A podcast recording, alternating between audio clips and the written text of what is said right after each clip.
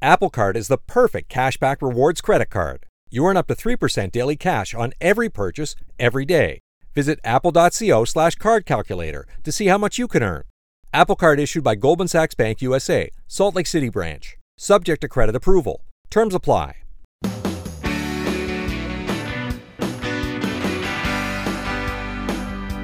It's my pleasure to welcome you to the Clark Howard Show, where it's about you being empowered with knowledge so you can keep more of what you make. Speaking of which, coming up later, I've got a $1,000 challenge for you. We're going to talk about how you can have a $1,000 materialize in your life in 2020. I am so fascinated by the new Ford Mustang if you're not aware, coming next year is an electric Mustang. And you look at the pictures, and it so fits with the historical picture of the Mustang, but it's an SUV and it's all electric and lightning fast, faster than any Mustang muscle car there's ever been. And this is something that is a clear trend. We're headed to electric vehicles, and they're going to get steadily cheaper. The range is going to get longer, and the Mustang is going to cost net for the baseline when the SUV uh, just a hair above mid 30s, right at what the average SUV costs in the United States. But that's just the beginning because we're going to have hundreds of electric vehicles introduced across the United States in the next few years. And the reason is they cost like nothing to operate. There's almost nothing to break. And what the energy costs, the equivalent cost per mile versus buying gasoline, is like zip. You can figure the typical electric vehicle will get an equivalent average fuel economy compared to gasoline of about 120 miles per gallon, which is unreal. Numbers people can't really grasp. But when you look at what Volkswagen is doing in Tennessee, where they're going to introduce one electric vehicle after another with the intention of making electric vehicles to the cus- sell to the customer at the same cost as a gas engine vehicle, the big advantage to you of what's coming is that the cost of actually owning and operating a vehicle is going to collapse. Now, there is a danger. Electric vehicles are much, much, much faster than what we're used to driving. And I'm worried about danger on the roads because vehicles have gotten more horsepower steadily over the years anyway. But electric vehicles are going to be far faster. And the fastest motorcycles made are electric. The fastest cars or SUVs made are electric. And they just inherently have so much instant power that I especially worry about teenagers and electric vehicles, so much so that Tesla developed a technology where a parent can dumb down essentially the electronic equivalent of horsepower, the top speed, the acceleration, and all that, right from an app on their phone for a young driver to not be as dangerous behind the wheel. And I hope that other manufacturers of electric vehicles will follow the same kind of pattern and help make younger drivers safer. But, you know, when you look a decade out, it will be common and routine that people buy electric vehicles instead of gas just because they'll be so much cheaper. Ed is with us on the Clark Howard Show. How are you, Ed? Great. Clark, it's a real honor to speak to you. I uh, listened to you for a very long time, and I take your advice on a lot of things. And uh, especially on this. I'm really interested in what you have to say about my lease program that I'm with right now that matures. What are we a- talking about? An apartment lease or a car lease or what kind? I'm sorry, it's a uh, Honda Civic, and the lease matures in February of next year. It's a 39 month Oh, 39. You have with that Honda Civic one of the most reliable of all vehicles on the road, one that holds book value better than most any other, and one that many people are proud of driving their Civics till they have to leave them at the side of the road 20 years after they got it. so it's a it's a car that people buy they say this about Honda and Toyota buyers that they make reliable cars for people who don't really like cars. The idea meaning that people want something that just works. Right. And so Yeah. have you have you been pleased with the Civic? Yes, uh, very much so. In fact, my thoughts are that I would like to purchase it, and we have enough money, which leads me to my question. If I have enough money ahead of when the lease is coming due, does it make sense to purchase it ahead of time? And I know the cost from what I'm seeing it seems to be a couple thousand dollars higher than if I waited. Or am I better off waiting and hopefully negotiate? I don't know if that's even something that can be done too. If there's anything we can negotiate. Yeah, those are great questions. So, on a typical auto lease, you're best off waiting until the end of the lease and execute the purchase of it either A, under the terms of the residual value you have to pay, or B, negotiating possibly a lower value than that residual that you'd have to buy it for. So, what I like for you to do is uh, you know the vehicle, which automatically makes it worth more to you than another 39 month old Civic Right. because you know you've been driving it. You know you're either treating it like a baby or you're treating it terribly. You know. And when you buy a used car of the same age, you really don't know its history. I mean, you can do the steps I recommend, but you're not going to know it the same. So it's weird, but I think that a car that you can buy that was yours and you know its history is worth even a little more than a car you would buy just on your own that's 39 months old. Sure. And But- it only has 17,000 miles. I know. Oh, you got to know, buy it. Got to buy it for the residual. Now, w- would they even consider negotiating with me? Because I've A higher this in the- price because if you've only got Really? 17,000 miles on it, they're looking at it.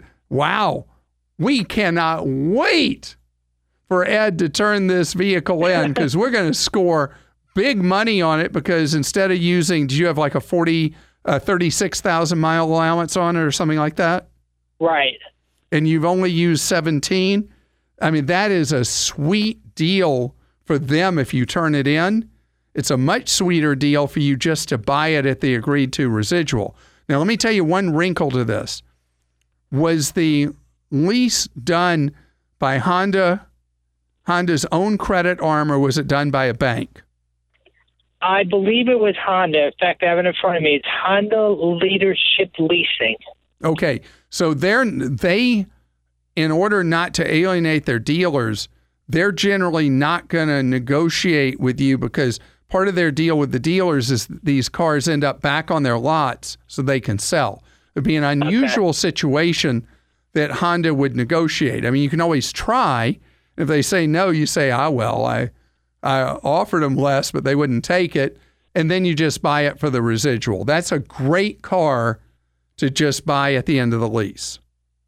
Would they negotiate anything as far as I know there's a fee that um, that we have to pay at the end? Is that something that's negotiable? You don't even think Potentially, yes. And that? what you do is you contact them six weeks out when the when the lease is up. You say, "Hey, we're trying to decide if we're going to keep this or we're going to turn it back in."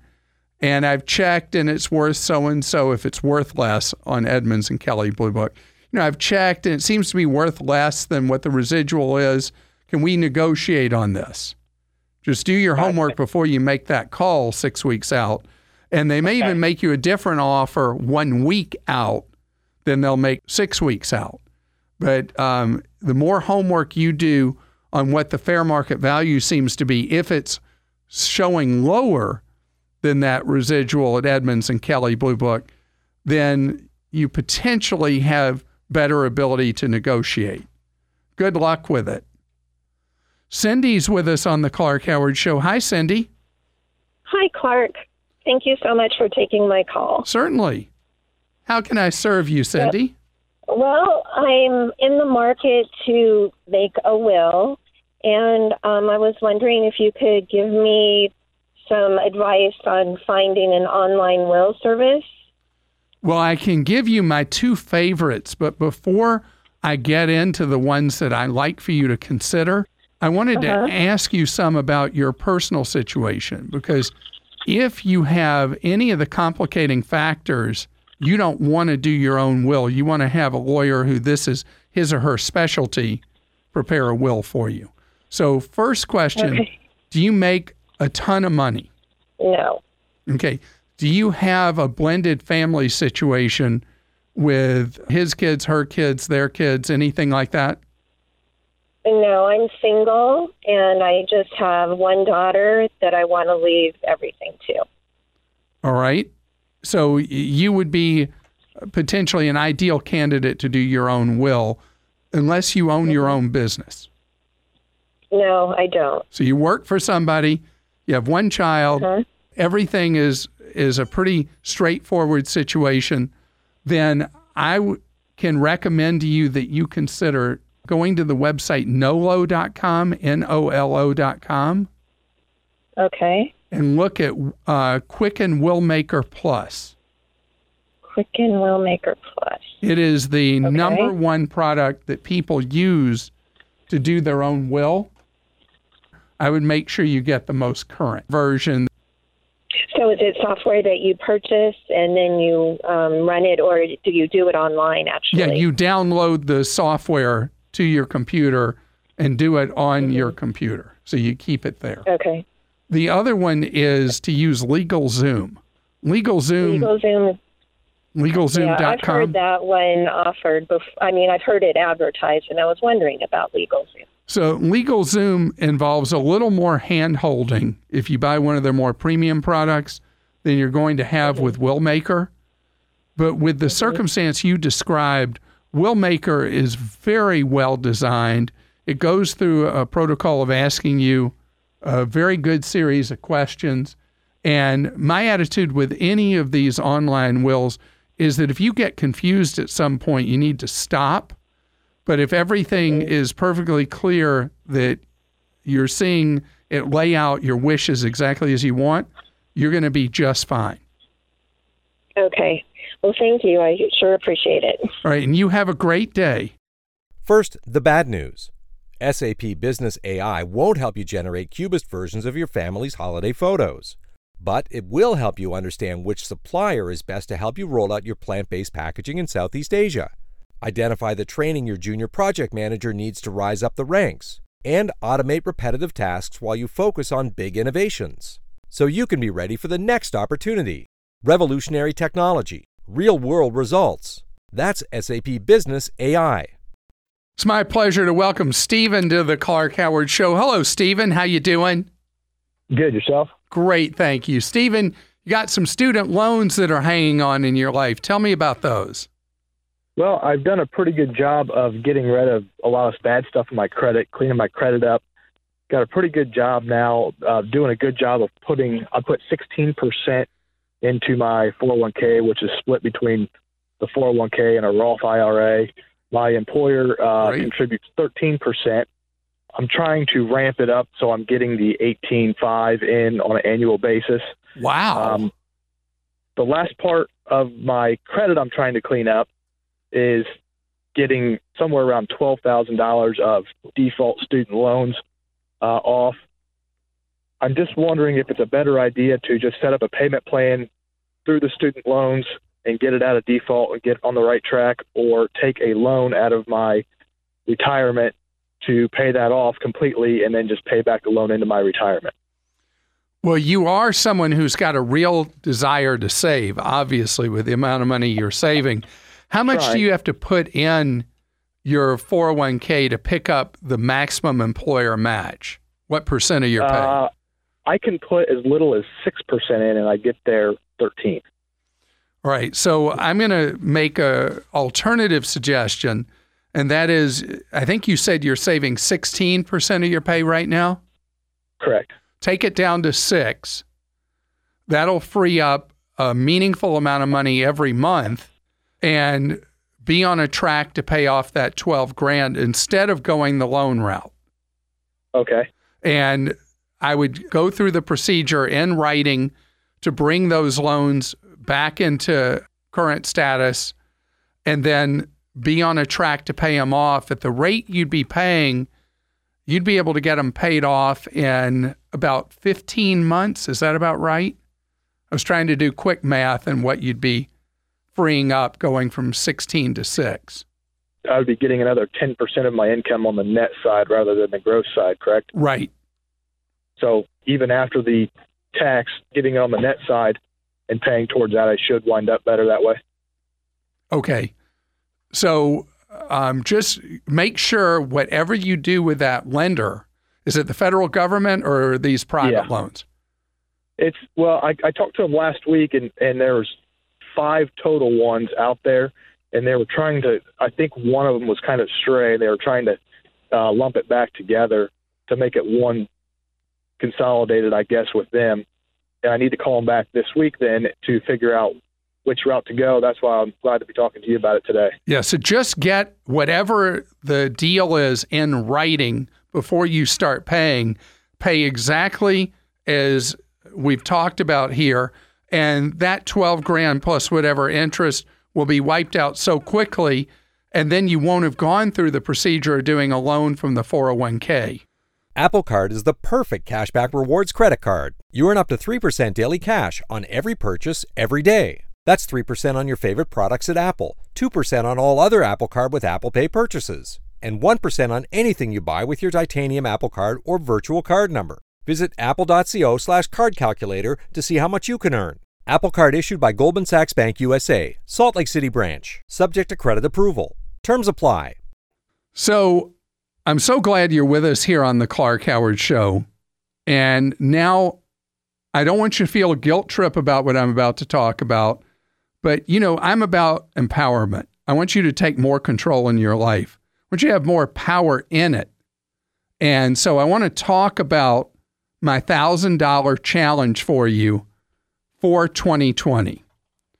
So there's pretty much of anybody beyond people who make uh, extremely low amounts of money, there's pretty much not anybody who couldn't come up with a thousand dollars a year extra in their lives by taking the time to go through your expenses and seeing where you can cut. Every time we've tried this experiment with people, the thousand dollar mark has been pretty easy to meet. Again, except for the bottom 20% of income earners in the United States. There's money that we burn without intending to. And here's the funny thing today, it's a lot easier to squeeze $1,000 out of your budget than it used to be. Now, think about what I said. It's easier today than it used to be. Why? Number one, because we have so many technology products we pay for, services, and we have so many subscriptions we're in. So I want to get this in your ear, and I'm going to talk about it again next month. I want to get in your head thinking about the $1,000 challenge. I've got so much low hanging fruit for you.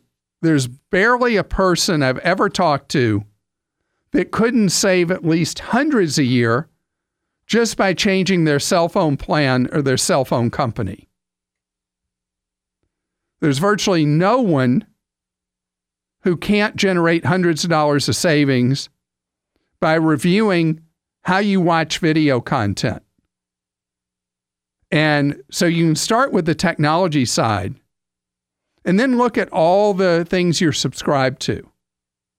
Are you using it? The gym you subscribe to, when's the last time you were there? Or the video service you subscribe to, when's the last time you watched?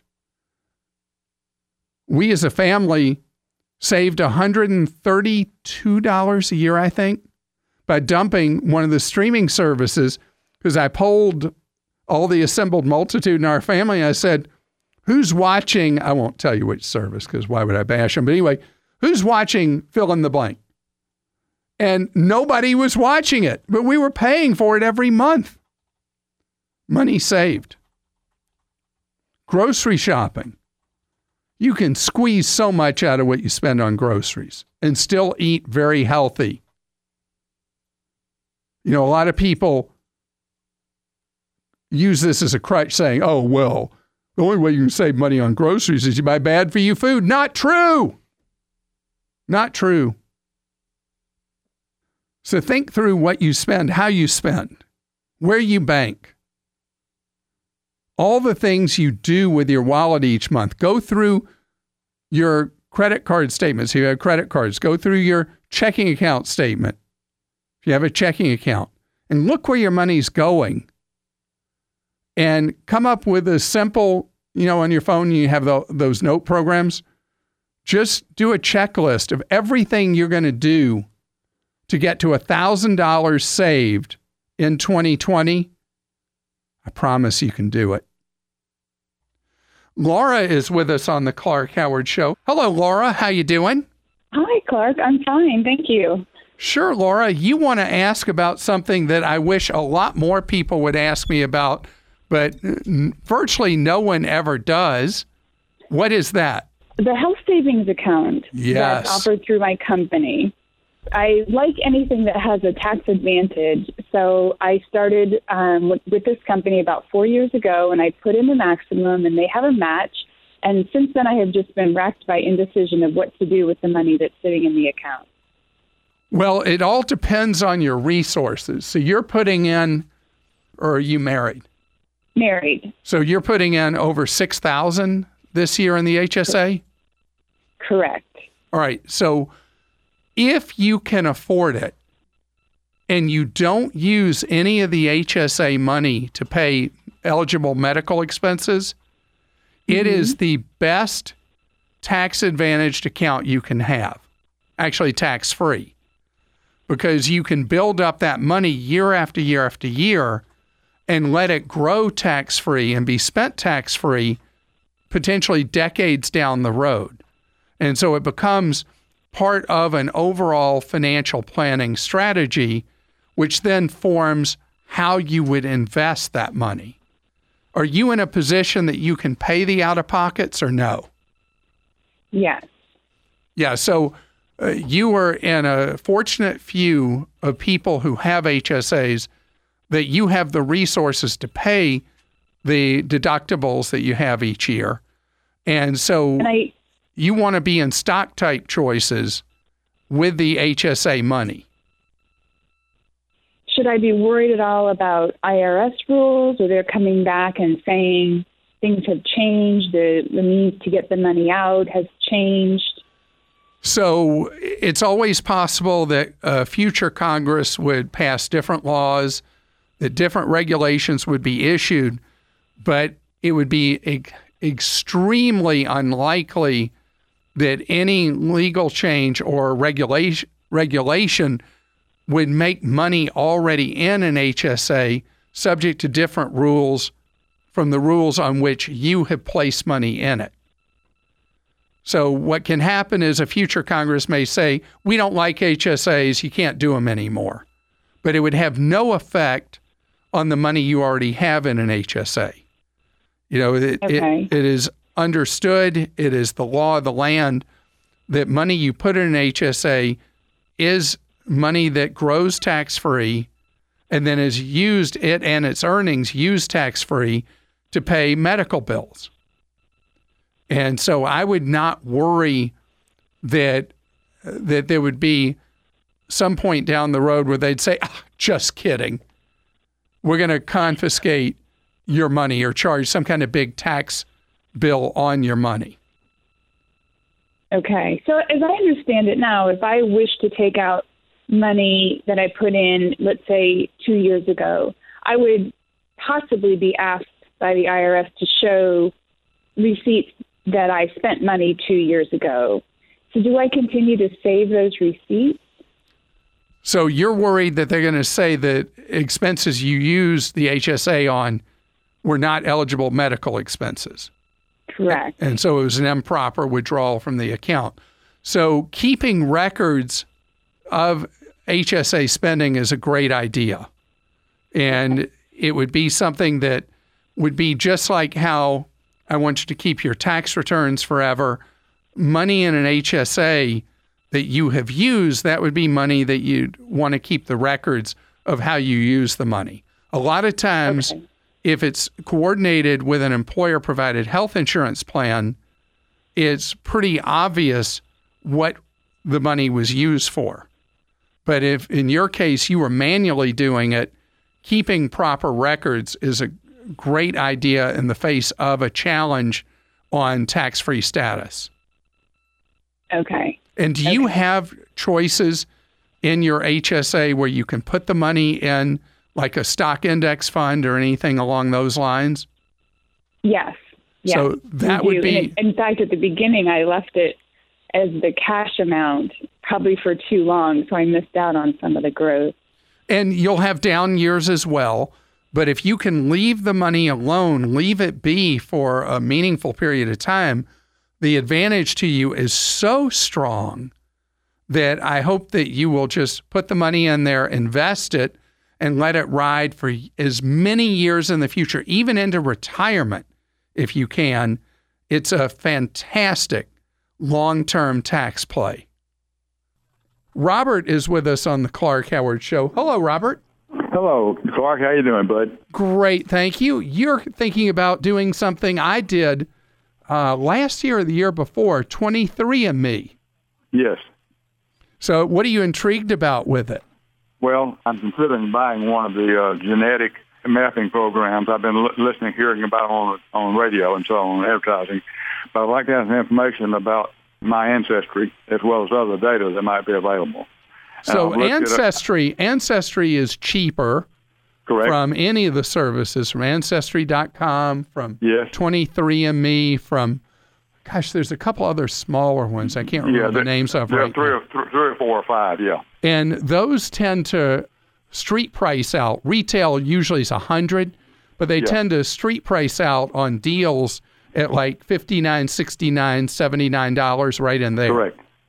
Well, I'm really interested, kind of in the big picture, uh, your, the pro and con thoughts about doing ancestry work, but uh, mapping. But in particular, I'm wondering about the additional information that is available, such as if you dig deeper, the propensity for certain diseases that you might have based on genetic genetics. And I'm I'm trying to understand: do I just hang out and do just the basic stuff about where I come from, what part of the world, or do I go deeper and say, hmm, your ancestors give you a propensity for so and so disease as you get older? What are your thoughts? Well, so it's all based on how you handle potential bad news in your head. Sure. So the ancestry stuff's really fun. You get connected to a lot of people you didn't know you might be related to.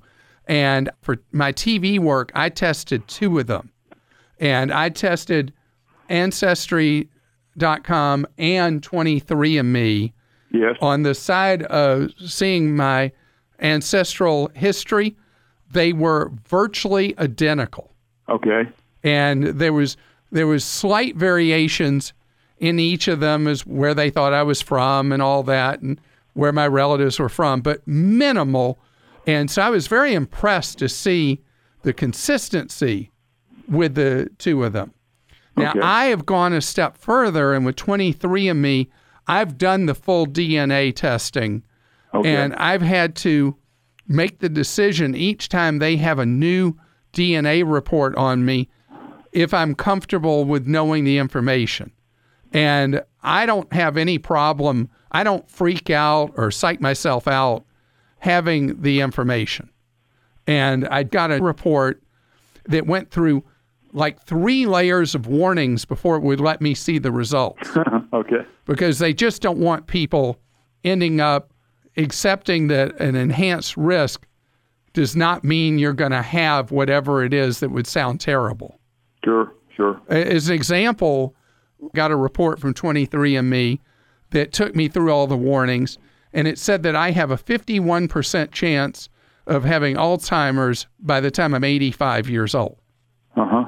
And a lot of people would not want to know that. For me, I'm like, okay, good to know. and uh, and so I'm fine with knowing. Other people would be like, I don't want to know that. So you have to make that call for yourself. Yeah. To me, that gets me in gear to, to move faster and do things more than uh, to wait on. So you're looking at it as a positive way. I love that. Um, I I had a result that was using a certain genetic marker that would show an increased risk of certain cancers, and I made the choice. I wanted to see that too. Turned out I didn't have any of the genes that they were worried about, and instead of having an enhanced risk of any of those cancers that the gene would show, it meant I didn't have an enhanced risk to those. So as long as you are comfortable, and it sounds like you completely are, Robert, go for it. The one other issue is the privacy of this information and how it might be used against any of us someday. And that I'm not qualified to speak on. Shipping can make or break a sale, so optimize how you ship your orders with ShipStation. They make it easy to automate and manage orders no matter how big your business grows. And they might even be able to help reduce shipping and warehouse costs. So optimize and keep up your momentum for growth with ShipStation. Sign up for your free 60-day trial now at shipstation.com and use the code POD. That's shipstation.com with the code POD. It's time for Ask Clark. That's where you post a question for me at clark.com and producer Joel asks it for you. Steve wrote in Clark. He says, I've got short term and long term disability insurance through my employer. However, I also have an accident policy to provide added protection for non work accidents and injuries. Am I wasting my money on a redundant policy that I don't need? So they're not the same, but I'm I don't like accident policies, and I'll get to that in a second. Your employer having a short-term disability policy followed by a long-term disability policy is great. They are very, very important because uh, statistics show that we are three times more likely to become disabled than to pass away during our working lifetime. And most people don't have disability coverage. It allows your pay to continue as you're in a short term disabled situation. If you find yourself in the unfortunate circumstance that it, you also become long term disabled, still your family, your, you yourself are financially secure. Accident policies I despise. I don't like something that's a narrow coverage. I like broad coverage. If it's an accident policy that pays in the event you're hurt or killed, the way you deal with each of those is health insurance in the event that you are hurt and need to have your body repaired, and life insurance in the event that you are killed in an accident and you need to provide for your survivors. But an accident policy that just pays money because you were in an accident seems not efficient to me. All right, Clark Rowe writes in and says, Is there a service that manages loans to family, preferably one that reports to credit as well to help establish some credit? If there is a family lending mechanism that reports to the credit bureaus, it's possible it's out there, but I've not heard of that. The one that intrigues me is one called loanback.com, L O A N back, B A C K.com, that for 30 bucks, takes you a bit out of the process. It helps you prepare a proper loan document with the individual, figure out what interest rate you should charge, not be in trouble with the IRS, takes care of all the stuff, including doing email reminders to the borrower that the payment is due. And that way it's coming from their email service instead of you being in an uncomfortable position with a family member or friend who isn't paying as agreed. And remember, my rule about lending to family or friends you lend with the idea that you are surprised if they pay back.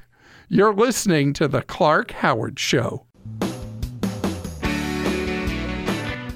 Thanks for joining us today. The Clark Howard Show is produced by Kim Drobes, Joel Larsgaard, Deborah Reese, and Jim Ayers. And remember, 24 hours a day, we're there to serve you at clark.com and clarkdeals.com.